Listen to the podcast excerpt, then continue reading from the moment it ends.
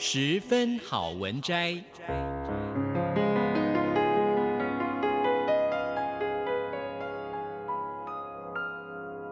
十分钟的心灵补给站。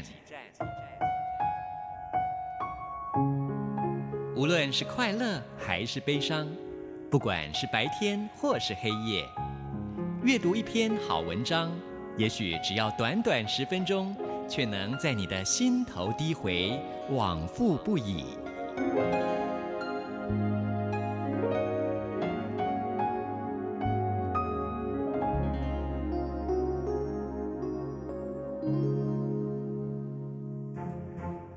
寒冷的冬夜，刺骨的风吹进这岛上每一扇忘了关上的缝隙，这块残破的焦土曾经绿草如茵，繁花似锦。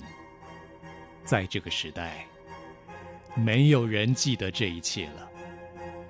也不过一百年的光景，人们早已忘记这里的本来面目，连海都早已消失，只剩下被冻结的永恒孤寂。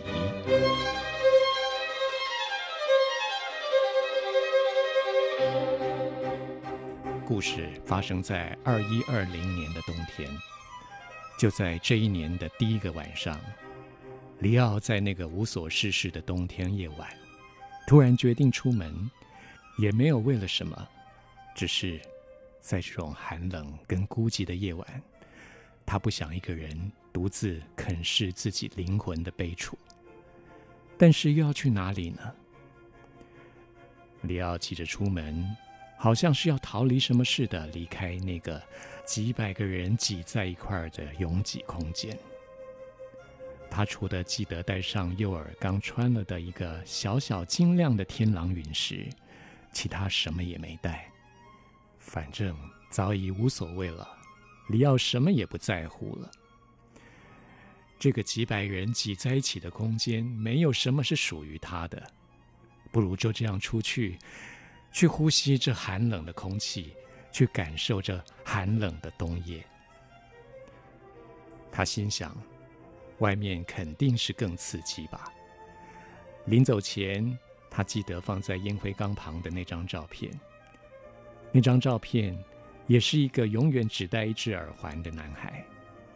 里奥暗自在心中咒骂着，在这个冬夜里，真的不是人呆的。里奥又咒骂了两句。又湿又冷，怎么世界上有这么冷的地方？这种冷简直是冷到骨头里去了。就算点燃整个基地的 T N 六十四 都暖不起来的感觉。里奥更加相信此刻离开基地是对的。这么冲动的出门，要到哪里还真没个主意。走着走着，他感觉越来越冷，越来越冷，意识越来越模糊。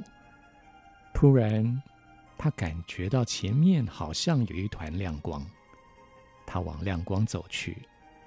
就在这亮光中，他开始出现了幻觉。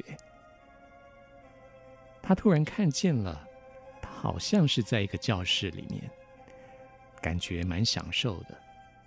他在写诗，这些诗一篇一篇的跑出来。他心想，为什么诗能够生产的这么迅速呢？连他自己都有一点压抑。这是在做梦吗？不过感觉好像又不是在做梦。在这个情境当中，周围围绕着所有的同学，每个人都赞美着他。里奥心想，大家都是在骗我吧？我说我才十七岁，大家就来哄我的。然而他心中却自信自己是个天才，所以跟他们说起话来，总是带着我认为怎么样怎么样的语气，信心十足。他患有贫血症，但是他并不在意这一点。他觉得写诗跟这种生理上的感觉完全是两回事。的确，诗是不同于任何事物的。他觉得自己什么都没有，但是就是有自信。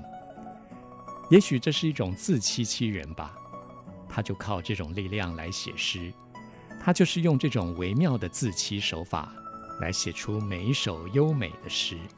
他心想，只要词句优美就行了。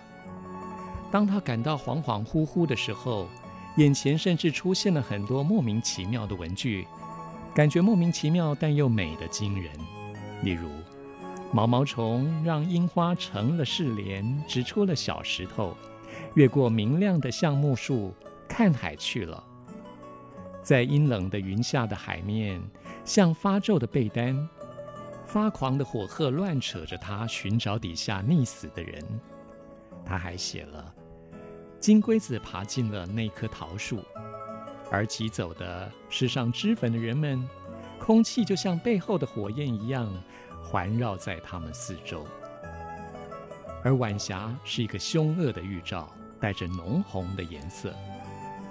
冬天的树木正向天空举起它残破的肢体，在银河下闪亮的少女就像燃烧的蔷薇，然而靠近窗边的时候才知道那是人造花。冷得竖起鸡皮疙瘩的肌肤，像磨损的天鹅绒一样，已经改变了原来的模样。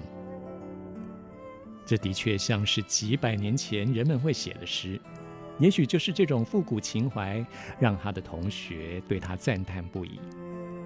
实际上，当世界开始改变样貌的时候，里奥就感到满心的幸福。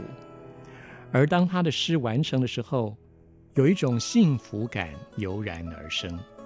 他一点都不感觉惊讶，他知道诗是由悲苦、孤独跟绝望所产生的，就是因为这样，自己才会越加狂热，越加去追寻某种目标啊。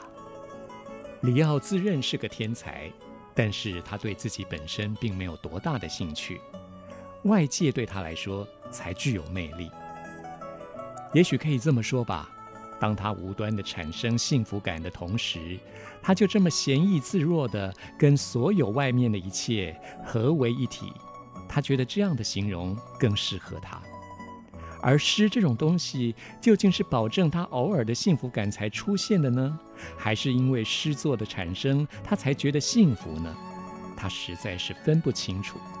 只是他知道，那种幸福可不是渴盼已久花钱去买一样东西，或是到星际旅行的那种幸福。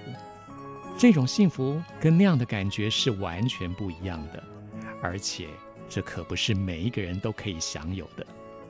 然而里奥确实知道有这种超然的幸福感。